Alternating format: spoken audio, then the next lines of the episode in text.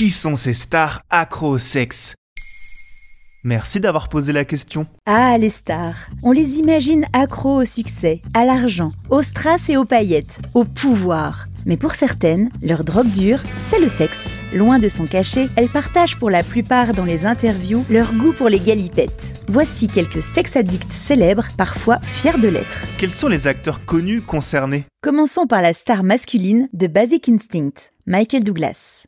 En 2012, il publie son autobiographie où il explique que ses excès en tout genre, dont le sexe, lui ont coûté son premier mariage. Il contracte en 2010 un cancer de la langue et la rumeur évoque alors un déclenchement de la maladie par abus de cunilingus. Si cette raison n'a pas été prouvée, Michael Douglas parle néanmoins du sexe comme une vague qui balaye son existence face à laquelle il est impuissant. Dans son contrat de mariage avec Catherine Zeta-Jones, celle-ci fait inscrire qu'elle toucherait 1,7 million de dollars par liaison découverte. De quoi calmer quelques ardeurs.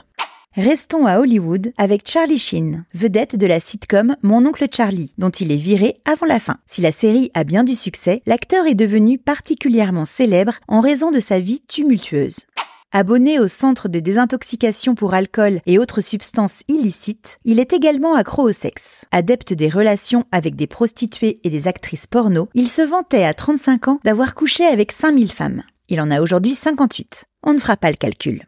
L'addiction d'un autre acteur de série a cette fois inspiré les scénaristes. David Duchovny a rendu son costume d'X-Files pour endosser celui de l'écrivain accro au sexe dans Californication, un rôle qui convient parfaitement à l'acteur qui a dû suivre une thérapie pour sa dépendance au plaisir de la chair. Et chez les femmes? Rendue célèbre entre autres par Le Diable s'habille en Prada, Anna ne cache pas son goût pour la pratique de la sodomie et clame à longueur d'interview que chaque femme devrait essayer, car ne pas le faire, c'est vraiment louper quelque chose. À bon entendeur.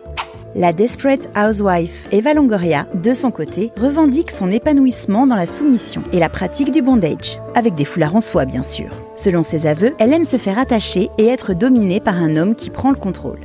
Ali Berry, au contraire, raconte qu'elle aime prendre le dessus et détaille ses orgasmes pour entretenir son image de femme la plus sexy de tous les temps, selon le magazine Esquire. Quant à Lindsay Lohan, c'est son ex-compagnon Riley Giles qui la qualifie carrément de nymphomane dans le tabloïd News of the World. Son addiction au sexe lui aurait servi, d'après lui, à compenser le manque des paradis artificiels auxquels elle était dépendante, et aurait donc été un élément clé de sa guérison. Si devant les caméras c'est le show, en coulisses, c'est bien chaud.